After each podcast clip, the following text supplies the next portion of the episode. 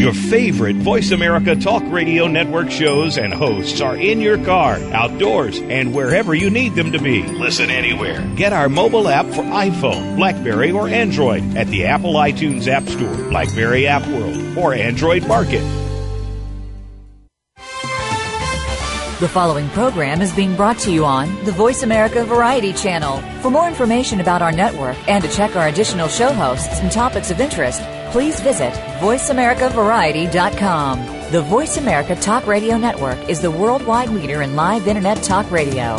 Visit VoiceAmerica.com. The views and ideas expressed on the following program are strictly those of the host or guests and do not necessarily reflect the views and ideas held by the Voice America Talk Radio Network, its staff, and management. Welcome to Disability Matters with your host, Joyce Bender. All comments, views, and opinions expressed on this show are solely those of the host, guest, and callers. Now, the host of Disability Matters, here's Joyce Bender.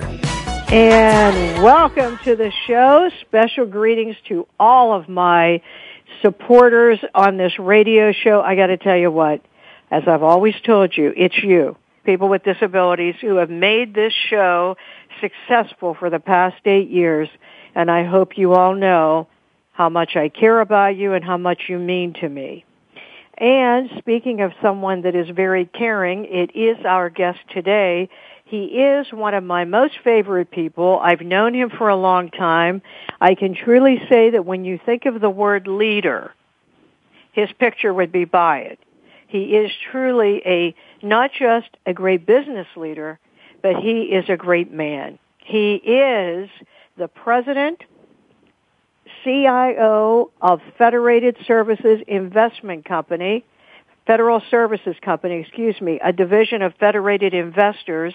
And Federated Investors, I'll let Rex talk about it, but it is a premier corporation and we are so honored to have someone at Rex's level as our guest as this month we are celebrating top CIOs in the United States.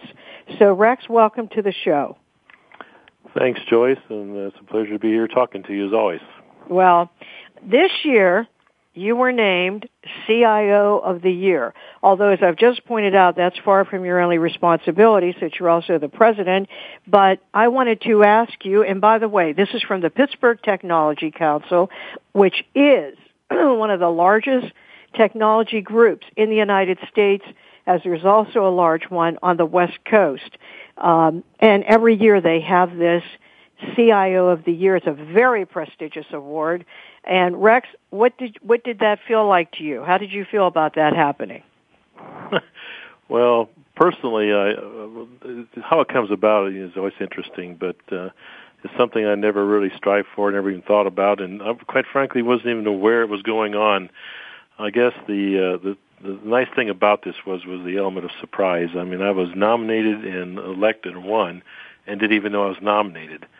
And uh, I was I found this out uh, after they had decided on on the uh, the winner of the award, and there was a process that is very uh, you know, confidential. Uh, that the voting is confidential, and uh, I knew nothing about it. So I guess first of all, the surprise was I didn't even know what was going on, and uh, I guess the most I guess the most meaningful thing about it was it comes from my peers. It's not one of these ones where you know people you work with and vendors and maybe how you spend money and where you spend your time. Uh, it's from a group of folks that not even all I even know uh, personally. I've known of many of them, but uh, uh, to come from the peer group probably is the most significant thing about it. Uh, because uh, it's the people that do what I do every day, and uh, we understand each other a little better in terms of what we deal with, and I think that was the most meaningful thing about it. Well, it is, and it is, it is truly a great honor.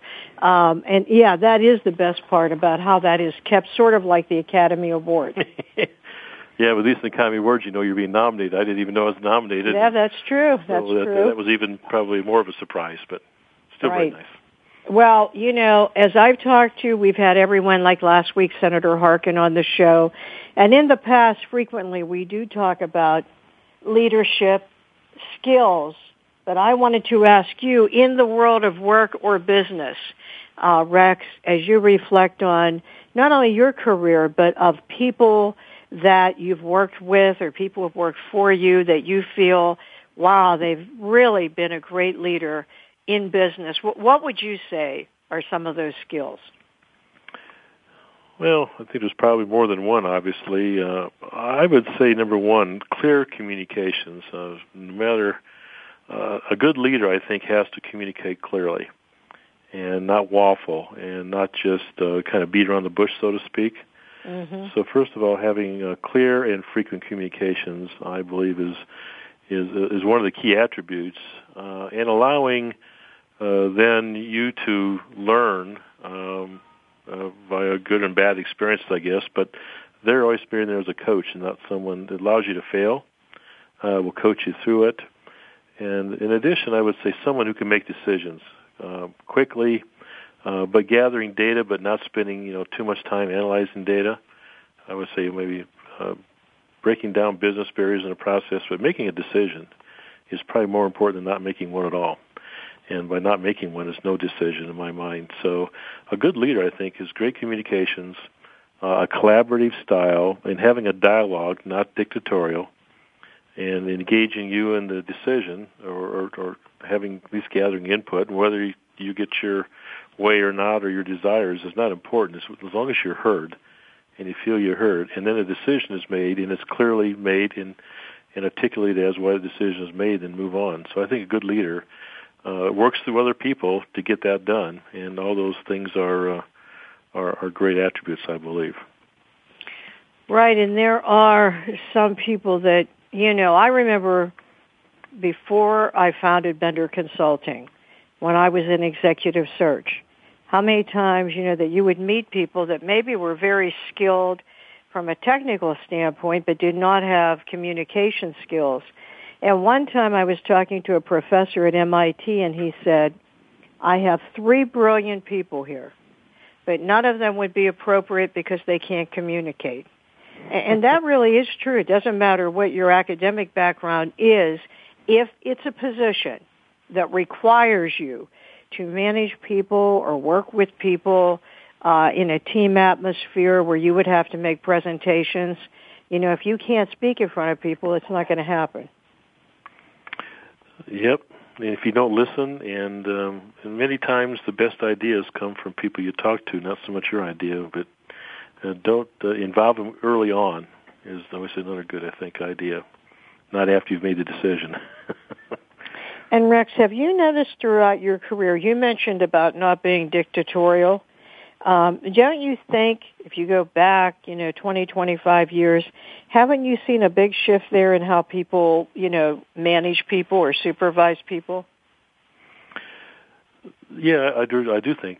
Um, I don't know if it's part of our culture or whatever, but more collaborative dialogue is you see today in leadership than what you. Maybe it's because we weren't taught to be leaders. I don't know, but uh, so many of the organizations when I started were very, you know, top down, hierarchical, and very structured. And you know, you waited from the top down to make the decision or direction, then it just got passed down to the bottom to execute. Today, I think you're seeing more of a um, collaborative environment at all levels, more discussions, more openness. And I think part of the regulatory, legislative, and some of the bad things that have happened in our companies – in our society in the last five or ten years have caused us to to to be more open and involve more people in it, and, and making sure that uh, what's being done is for the best interest of our shareholders and our customers. Right. So I think I, I don't. I don't know if that's also because maybe in the past people also, you know, they thought about their their uh, parents or the way it used to be, but you know, a lot of people still, you know, had the idea of, hey, if they don't do it, you know, that's it. I'm going to get rid of them. But you know, that type of, uh, I'm not meaning now that you don't have to get the job done. But as you pointed out, there's a difference between being a dictator and really leading people. Well, dictating will get you maybe a result, a short-term result, but has long-term implications potentially. You may get the short-term result, but create a longer-term problem.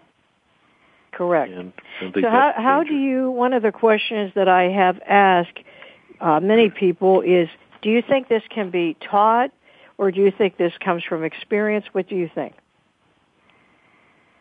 Well, I think to some degree you can talk about it in education, but I think you kind of have to see it and learn it. And uh, I think the key is to find uh, to keep your eyes and ears open and learn from what other people do. Every culture is a little different, so how you apply it could be different, and and who you do it with and how you do it. But I think it's something that you can definitely learn. Uh, but you need to want to learn. It's like everything else. You need to want to do it. And you need to understand, I think, and be honest with yourself. And I think one of the things I've learned is that I'm not great at necessarily everything and all things. And as I surround myself with people that are a lot smarter than I am, I learn from those people. And if you're open to their ideas and suggestions and sometimes criticisms and not take it defensively, you learn more. And so I think it's learnable, but you have to be willing to learn, which means to accept that you're not always right. And well, I'm hoping to use these uh, shows this month uh, for classes where they want to hear from business leaders uh, and learn how to excel and move forward. And for anyone listening to the show right now, I think that you can tell that although this person is very well known, very accomplished in his career, and is and has worked for some of the top corporations in America, he's also a modest, humble person. So that probably has a lot to do with why he is so successful. I would say about Rex that he is um, modest, but yet he gets the job done. And that together, that is an incredible leadership skill. When you have the ability and you are assertive and can get the job done, but at the same time, you are not, as you said, that dictatorial person. And with that, we're going to get ready to go to break. Hey, if you just joined us, what a great show for you today. This month, we are celebrating Chief Information Officers who have or are making a difference in America and in business. And we are hoping to make this available to schools, to anyone that is doing classes on great leadership skills. So if you're listening to the show right now and you have a young uh, student or someone that you want to know about this, remember all these shows are archived and have been for the past eight years on voiceamerica.com. And with that, we're going to go to break and then we'll be back with our guest, Rex Althoff, President of Technology and CIO at Federated Services Company, which is a division of Federated Investors. This is Joyce Bender, America's Voice, where disability matters at voiceamerica.com. Ask the experts. Call toll free right now 1 866 472 5787 and ask our All Star team to answer your question. That's 1 866 472 5787. Thank you for calling. VoiceAmerica.com. There's a course offered on Seventh Wave Network that you never saw offered in college. One that provides information on how to transform ancient wisdom teachings into everyday life. You'll learn how to create from your spirit and explore the world with all of your senses. Participation is encouraged. Enroll in Spirituality 101, the course you can't afford to miss, with your host, Reverend Norma. Class is in session every Friday at 3 p.m. Eastern Time, 12 noon Pacific Time, in your favorite classroom, Seventh Wave Network comes down to, ladies, is that defining line between been there, done that, and ain't going back, baby. Yeah, I've heard them call you yuppies and baby boomers, maybe even dolls, babes, darling, sugar, and sweetheart. But I say that women are truly amazing. Join Dr. Marlene for Amazing Women, Brains, Beauty, and Style every Wednesday afternoon at 2 Pacific, right here on the Voice America Variety Channel. Hi, I'm Greg Grunberg from the TV show Heroes. One of my personal heroes is my son, who, like more than 3 million Americans, has epilepsy. When someone with epilepsy is having a seizure, their brain is temporarily producing more electricity than their body can handle. They can shake, or stare, or fall down. They can also even briefly lose consciousness. If you see someone having a seizure, please make sure they're comfortable and safe. And within a few minutes or less, the electrical overload will stop and they will be okay. To learn more, visit epilepsyfoundation.org. Thank you. The Internet's number one talk station. Number one talk station. VoiceAmerica.com. If you have a question or comment, call in toll free at 1 866 472 5788. Now, please welcome back the host of Disability Matters. Here's Joyce Bender. And welcome back to the show. If you just joined us, we have as our guest today Rex Althoff, who is the President of Technology and CIO at Federated Services Company, which is a division of Federated Investors Incorporated. And for those of you who are not familiar with Federated Investors, Rex, would you mind taking a few minutes to talk about it? Sure, we'd be glad to. Thanks, Joyce. Um, Federated Investors uh, were formed back about 1955. We're what I call in the uh, financial services sector. We are a, one of the nation's largest investment managers, and we manage uh, uh, other people's money, funds. Uh, we, right now, it's, it kind of moves around, but about 350 billion dollars of assets are under management, primarily in what we call three major groups, uh, money market, uh, fixed income, and then equities, which can be global or domestic. And and uh, we have a, series of uh, a group of individuals that are uh, money managers, uh, portfolio managers, uh, as well as research. We're doing research, and then distribution to uh, uh, our our clients. So we're in the investment space. Uh, have about 135 or so uh, different funds um, that uh, we manage accounts for about uh, 500, 5,000, I'm sorry, financial intermediaries and institutions uh, to help meet their financial objectives. And so you are headquartered here. Headquartered in Pittsburgh. And, and we have offices. I'm sorry, go ahead. Two offices, I'm sorry, in New York and one in Boston. I mean, New York City, one in Boston, one in Rochester primarily. So if someone is interested in working for Federated, I assume they should just go to the website? Yes, we have a, a website that's federatedinvestors.com that you can go to that has uh, all of our openings, and you can send a resume in, even though it may be an opening that fits you, or you can apply for one of the existing jobs. Um, and may I tell you, this is really a highly thought of uh, corporation. So uh, if you are considering working in the financial area, this would be a great company that I would look into, and I would encourage you to do so. Um, Rex, what I was going to talk to you about at break is that I was at a company today, and an executive I was meeting with was talking about how companies are going to be having a huge problem with the fact that you know uh, students aren't going into the STEM areas. Um, and for example, some of the intelligence agencies are having a difficult time because of all the restrictions where the person must be a U.S. citizen to work in the facilities, and that you know we don't have enough young people going into technology, math, or any of these areas. Uh, what is your opinion about that?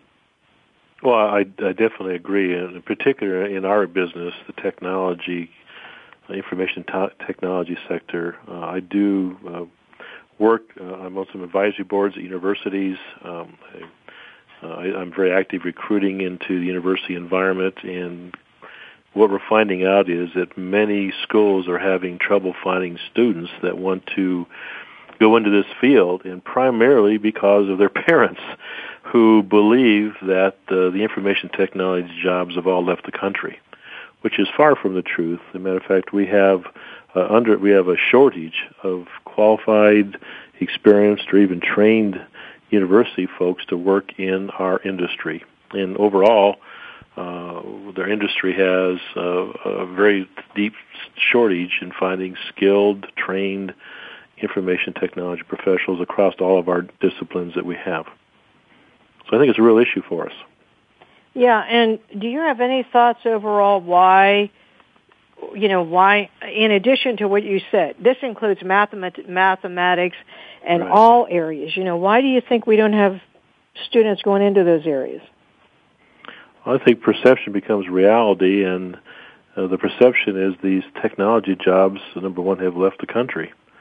Uh, and there's no future. There's not enough jobs. Uh, not enough you know so there's no real career. Yet the data is opposite of that. So it's it's an interesting phenomena, and I can't I don't I can't explain human behavior, and and but I would encourage any young person looking at a career that has an interest in the sciences or mathematics uh, or technology, computer technology or information technology to to pursue that because of the the future is around technology.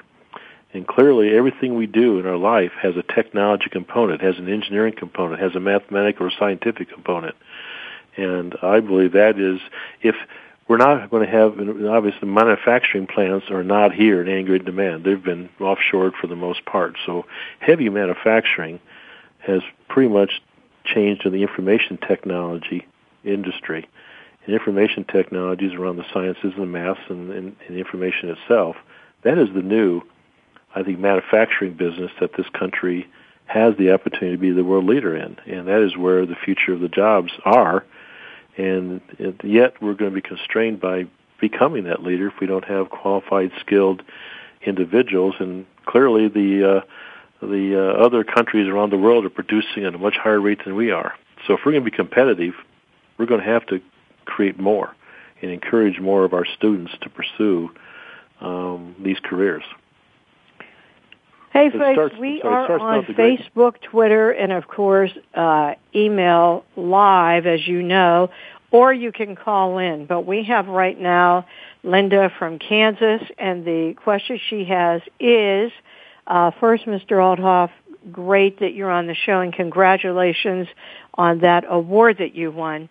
My question is, in reference to these jobs that you're talking about, do you find when you interview people that young people today seem to have more of a sense of entitlement than before? Oh boy, good question, Linda. A sense of entitlement. Um, I don't know if I would call it entitlement. Uh, I, I do believe that uh, they're more confident, and if they're if they have a good education, um, they're looking uh, to um, uh, you know, show you that they can perform and do the job. Uh, but uh, entitlement to me, I've seen more of an issue of if I talk my own personal situation, my own experience. The entitlement comes the longer people work for you, and the I, I think the younger folks have less of an entitlement mentality than the folks that have been around a long time who maybe are having trouble making changes because technology has changed a great deal, so you have to retool yourself all the time. And if you're not willing to do that, then there's a, sometimes you're threatened by uh, folks that have the newer skills and your inability or, de- or desire, whatever it is, to maintain those. You find more of the entitlement, I think, on the opposite. Mm-hmm. Right.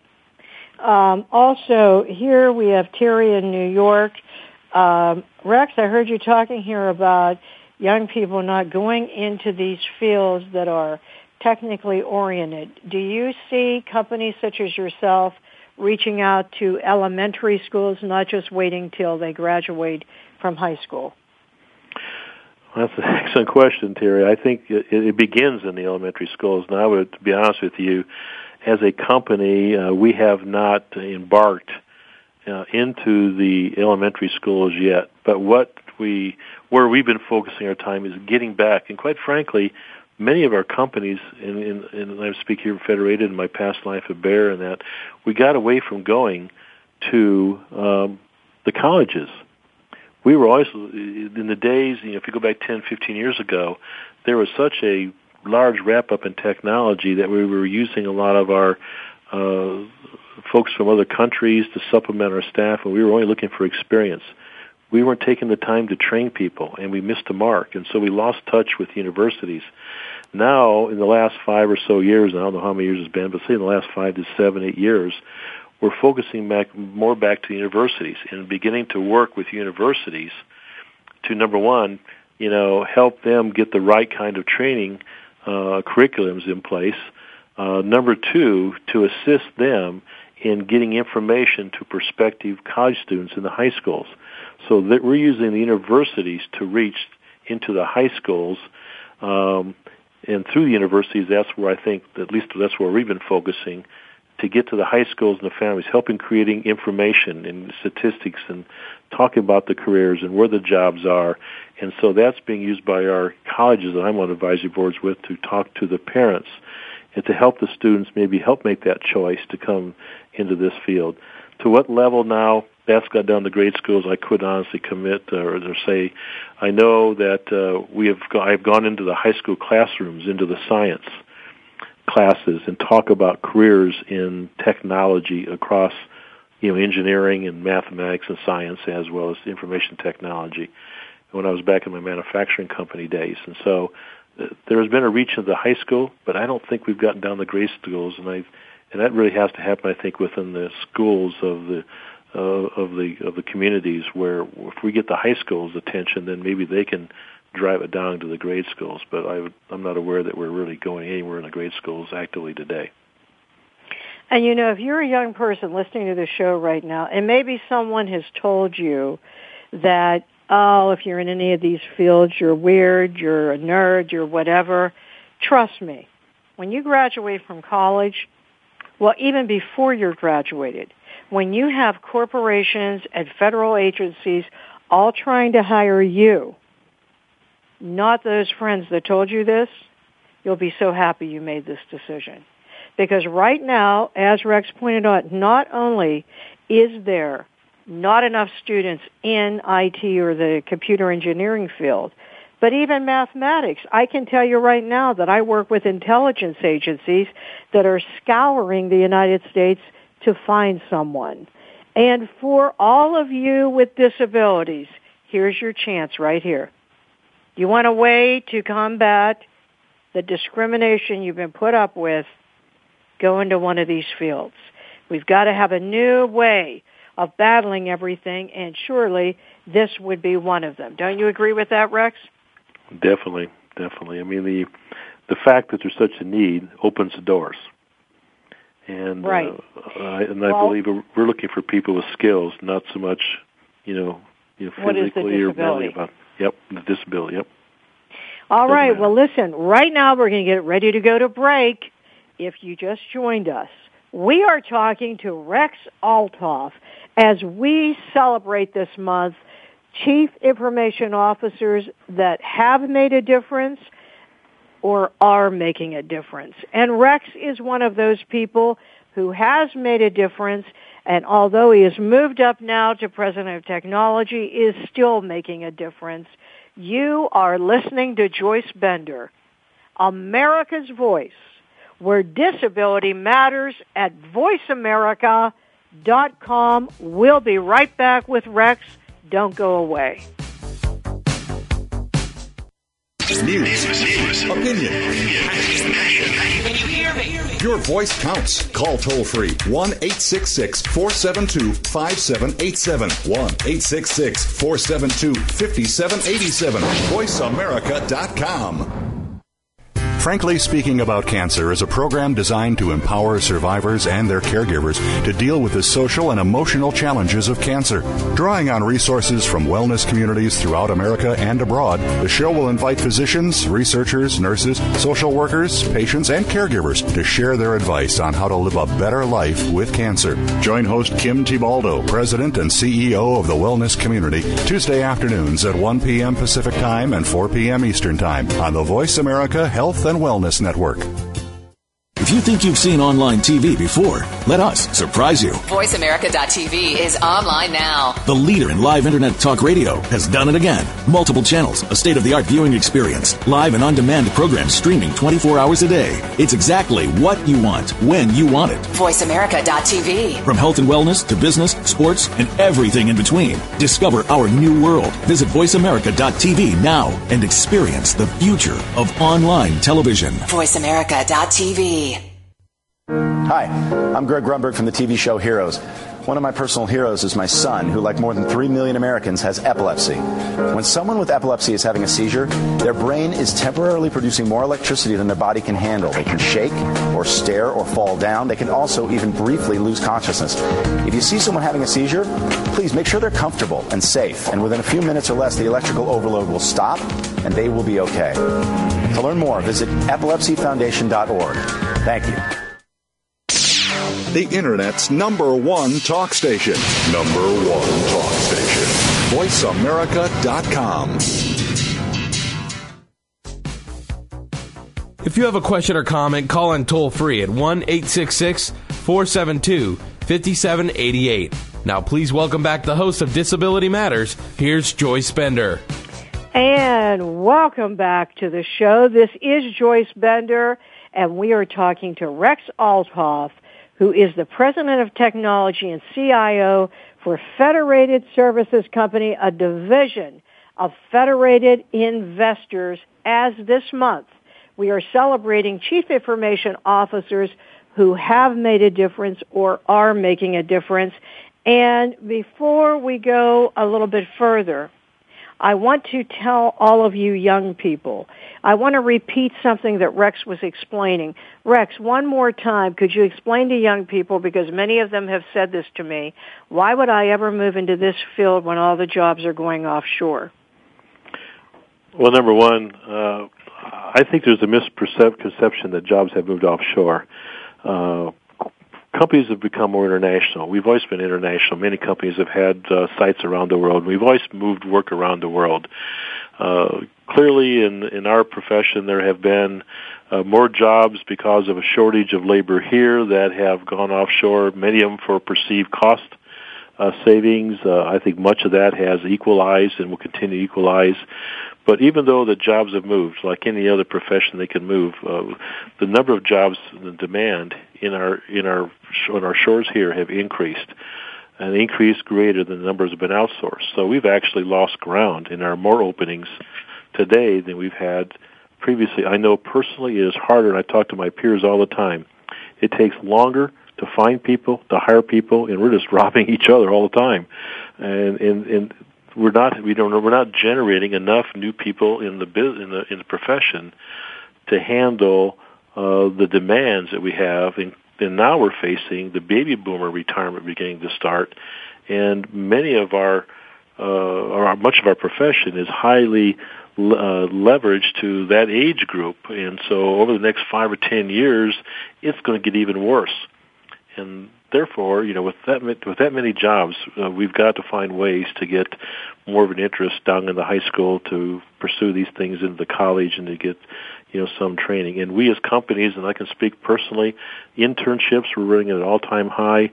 I have 18 interns in this summer, and I'll probably run about seven or eight through the fall and spring semesters. And we're doing this to get a leg up uh, on uh, recruiting these as full-time students when they come out of college. At the same time, uh, we're getting them mean for real work. We're not creating internships or you know filing clerks or secretaries or whatever. They're actually performing information technology programming, system administration, database, business analysis. We put them into real jobs, and so they're coming out of school much more prepared to work in our profession and as doing that, as we expose that and get into the universities, more people are becoming interested in our book, in our business. And the nice thing about this, lastly, information technology, is that once you get in this profession, you can move around within it in the disciplines, or you can move into the business. So a lot of my folks, well, several, not a lot, but several of my folks have decided after a few years of working in information technology to move into business disciplines. So now they're even more valuable because they now know the technology. And I hate to say it, but technology is the foundation of every company. What company future can can exist without a strong technology capability? And so, no matter what sector you go to, technology will be there, it'll be a major player, and that even now creates more of a demand because more of us are needed to provide those services. You know, 15, 20, 25 years ago, we were much less automated, much more less technology driven. Today, we're all technology, and it's even getting worse to that extent. It's a good news, bad news story, I always say. So that is causing even higher demands, and so we need even higher numbers of folks being trained than we've even been doing the last five or ten years, and we've been behind the last five and ten years. Yeah, and I just want to tell you, you know, as many of you know, before I founded Bender Consulting Services, my background has, was in executive search, and it just so happened that my specialty was information technology search and recruitment.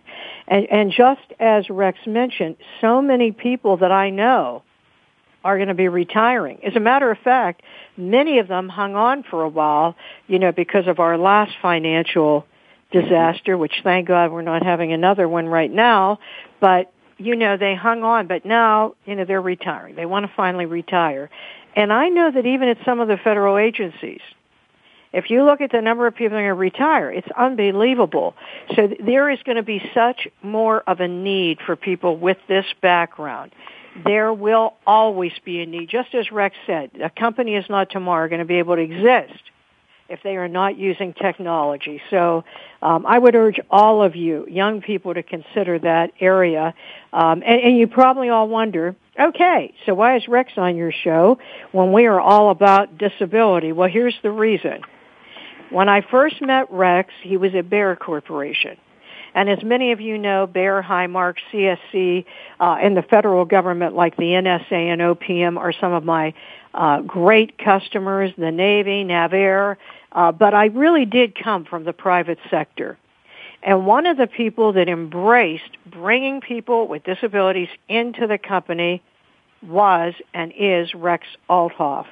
Um, totally open to this, hired many people. Um, and Rex, I want to ask you why. There's some, you know, just as you know, 70% of people with disabilities are not even in the labor force. And truthfully, Pittsburgh is known at the White House because we have more companies doing this than anyone. But I, I wanted to ask you, why were you willing to employ people with disabilities? Well, I, have to go back in time. That dates me a little bit uh, in terms of why I did that. I would say number one, that it was another source of potentially highly skilled individuals. And I, I've never looked at uh, classes of people in terms of performing the job.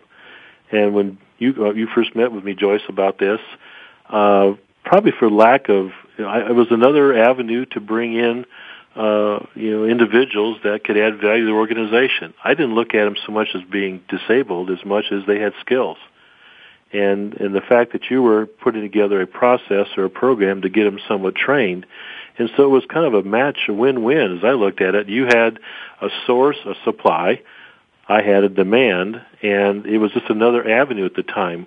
And i didn't necessarily look at it as doing something special uh, for a special class of people. It was another like universities or you know the military or whatever else. There's another group of individuals that for whatever reason, I was not exposed to it to any great extent. And as we talked, and I again began to learn the capabilities of another uh, group of individuals that could be an asset to the organization, I said, why not?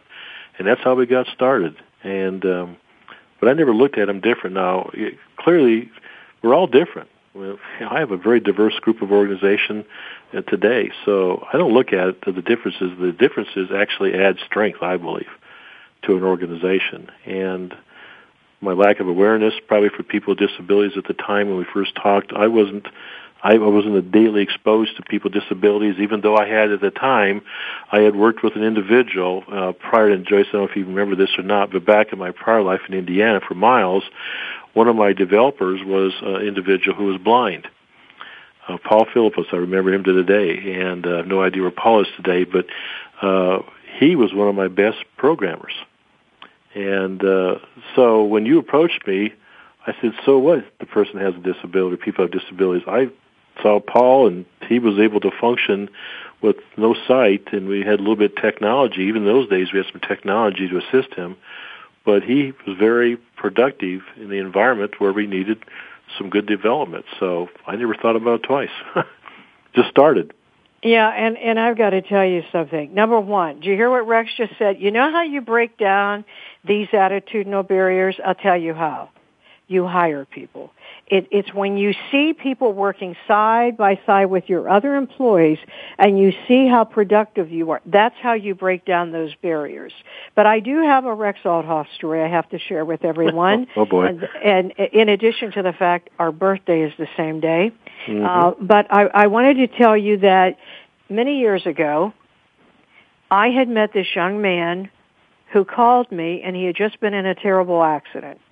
He he was driving his truck and went off the road uh and and this was by the way not like he was uh drunk or not that there was a terrible storm there was something in the road some turn and he went off and hit this tree and he went through the windshield he had 500 stitches in his face and he became paralyzed a young man who was working for a company that made windows now, of course, he was went to a rehabilitation hospital in Pittsburgh, and that is about when I heard from him.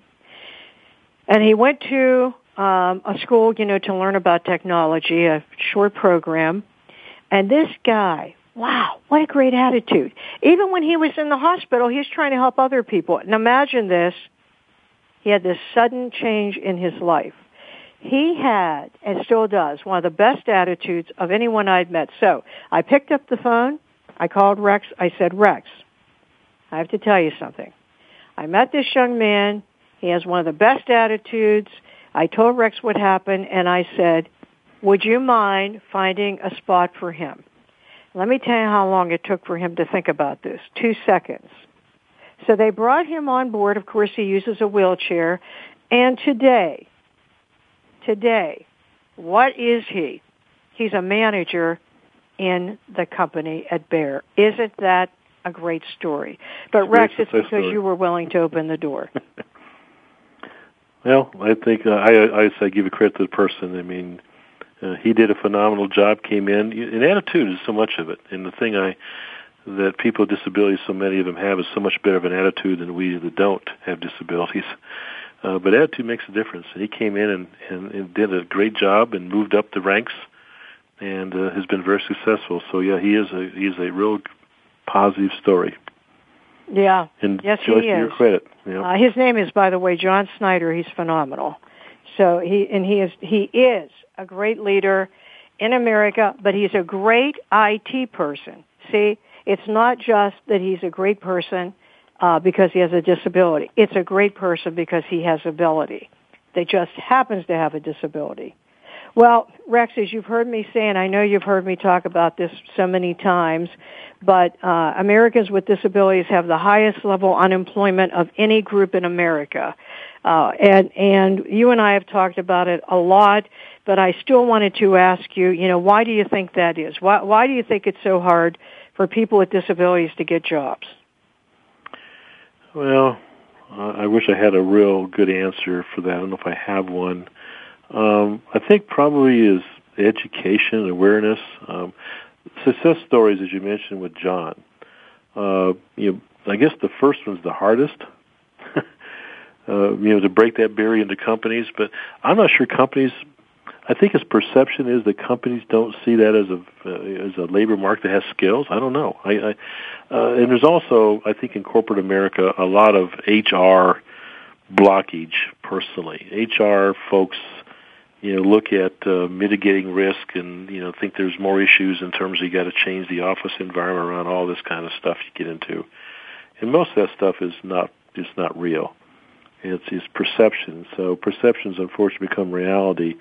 Uh, if you if you look at the number of jobs uh, that are short today, uh, and clearly in our recruiting process, we don't discriminate. Uh, uh, we have uh, skill sets we're looking for. So if people can get skill sets and get experience, uh, it shouldn't matter. And as we break down these barriers of getting people employed with disabilities, then that'll that'll eventually go away.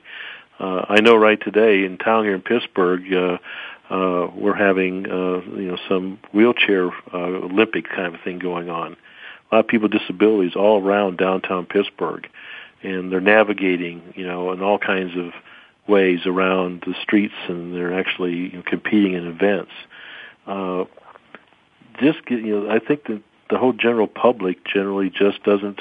Uh, I'm not sure if it, if it's much discrimination is. I don't think we understand. And I know even and even as we got started back at Bayer and we first got started, Joyce, one of the big challenges I had was you know people without disabilities that aren't exposed don't know how to act or behave, or what they can say or what they can do, and so it takes some some time to train and educate and talk about these things, and you break down those barriers. But it's a long, hard process, and whether it's intentional or not, I have no idea. But you know, the statistics speak for themselves. So it's a challenge and something I know that you're adamant about changing and have been working in your last several years of trying to change. But it um, it's breaking down the you know the walls one by one in corporate America. But with as many jobs as we have, if we get the right kind of training and maybe some kind of like an internship, and you know we've talked about these things. You know, how do you create a situation where you're learning uh, at the same time that you're being trained and providing a value. And if that all works out, just like our internship program in universities or whatever avenue we go in, you will want to keep these people on and staff and want to hire them. And uh, it shouldn't matter if they have a disability or not. So, but a lot of it's just our unaware, our uncomfortability because we don't know what to do. I'm not sure if it's intentional or not, but sometimes we're afraid to maybe um, do something about it. And I, I, I can't tell you much more than that. I don't really know. Well, no, I think that's a good answer. I think that if you've not, you know, sometimes it's just ignorance. Uh, you know, it's lack of knowledge. And hopefully through this show and through what Voice America is doing and through what great leaders like Rex are, is doing and all of you out there who are great ambassadors, uh, and by the way, Yoshiko Dart, special hello to you now that I think about it, a great leader for young people with disabilities. So Yoshiko, when you're listening to the show, make sure you spread this news about going into these uh, technical areas and technical fields. Uh, but I think that when once you open the door, just as Rex did, you'll have a whole different view of everything going on. Um, and Rex, many of the young people with disabilities that I work with um, just run into nonstop barriers when they're trying to gain employment. Um, and I wonder, do you have any advice for them, those that are listening to the show today? Well, don't give up. Uh, if you're running into barriers, I always say the barrier, you need to find a way to get around the barrier. And that can be within the company, or if you know someone else that uh, is in the industry that might know someone else that's in that company that's looking for a skill set. Uh, number one, you don't know the barriers are, are, are a variety of barriers. Some could be just the, the corporate, you know, misconception from an HR perspective. It can be that an individual, you know, is somewhat uncomfortable because they don't know what to say and how to say it. So maybe it's easier by not doing, you know, not doing anything. So, education. Um, I think as we you know, talk and share our experiences, those of us that have worked with people with disabilities and the successes.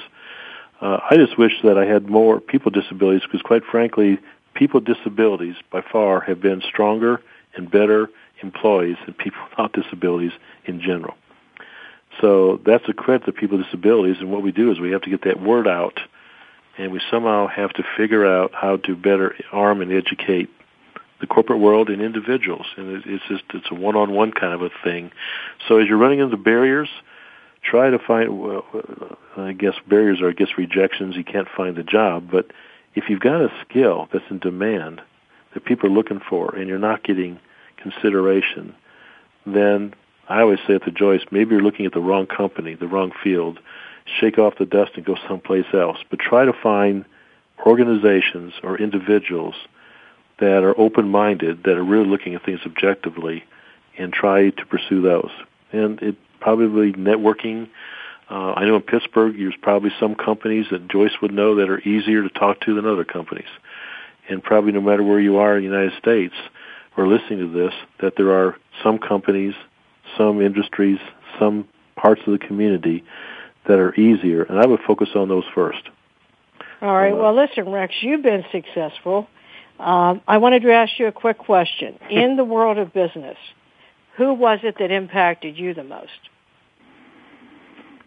You know, I th- as I think about that, and I don't reflect on that too much, but as I reflect on that, there have been different people at different stages of my life as I've matured and grown. And I, clearly, the people I've worked for, I've been fortunate for the most part to work for very uh, good individuals that have done a good job of mentoring being honest with me, that have talked me and I've and I, each one of them have taught me something different. And so I don't know if I can tell you an individual, but it starts with a guy named Bob, my first supervisor out of college that I worked for, um, all the way up through John, and then to Ted today. Uh, uh, I've been fortunate to be around, and I've always gravitated. Look for individuals that will help you learn, that will listen, and then coach you and give you advice. That don't just have, you know, that next job in mind. I've never looked and I think this is, would be it. I've never looked at my next job. I've always said if I do well what I do today, the right doors will open, and whatever they are, they'll happen. So sometimes, you know, finding mentors to help that along the way is important. And I can't tell you as any one individual. And Joyce, even people with disabilities, you've been part of my life that's opened my eyes and helped me understand that better. And I enjoy going to your annual picnics and I get to meet people that I don't know, and I ask them. I'm more comfortable asking questions about, you know, what do they do, you know, what barriers, you know, what could we do differently, and what things do you enjoy, and I've learned a lot from that perspective, and I think we just have to get better exposure. Yeah. And but well, don't give up. We love having you, Rex. Yeah, but don't uh, give up. You, you are a wonderful person, and you have accomplished so much in your life um, I mean, you've been so successful, as I mentioned, CIO of the year, but there are many, many other things bigger and greater than that where you've been acknowledged uh, and obviously been successful in moving into an executive position. But if you had to uh, think about what you consider as your greatest accomplishment, what would that be?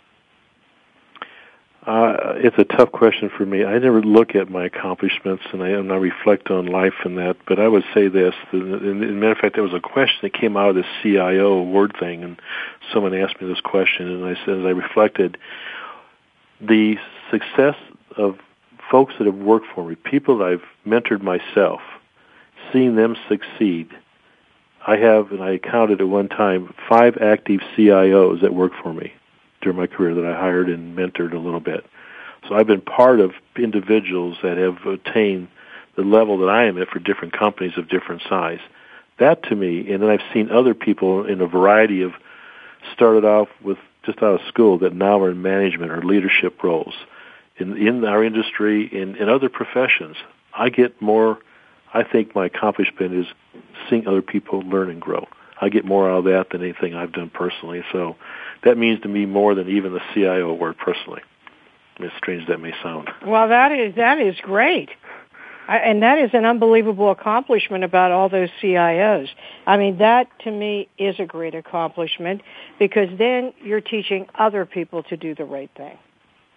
So, Rex, if you had to leave all of our listeners listening to the show today with a message, what would you like to leave with them? a message. I would say number one, um, never give up. Uh, attitude, um, a positive outlook on life means more than anything you know. And I always have emphasized to my staff, hire the individual and, and train the skill.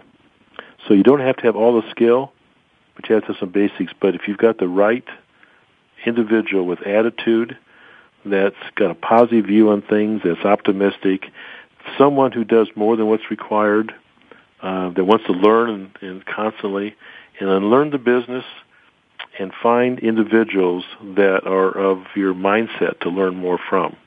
Listen more when you talk. Always triangulate for facts because what one individual tells you is their perspective. So try to triangulate before you react. Um, but I would say um, the mindset and flexibility and don't complain about things. I always say if you're unhappy and complaining, go find something else. I tell my own staff, if you're not happy doing this, don't complain. Find something you're happy with and focus on that, and life will be much better. It is. It is all about attitude. I agree with you. Well, Rex, first of all, thank you so much for being with us today. And as a matter of fact, in behalf of all Americans with disabilities, thank you for hiring us. Thanks for the opportunity, Joyce. It's always a pleasure. Well, I end every show with a quote from either a famous civil rights leader, someone who has made a change in America, uh, or some government official. So let's put that together today. And we have a quote from Thomas Jefferson about leadership. And this is what he said. In matters of style, swim with the current. In matters of principle, stand like a rock. And isn't that the truth? Amen. This is Joyce Bender, America's Voice, where disability matters at voiceamerica.com. See you next week. Voice America would like to thank you for tuning in. Please join us next Tuesday at 11 a.m. Pacific Time for another installment of Disability Matters, right here on the internet leader in talk radio, voiceamerica.com.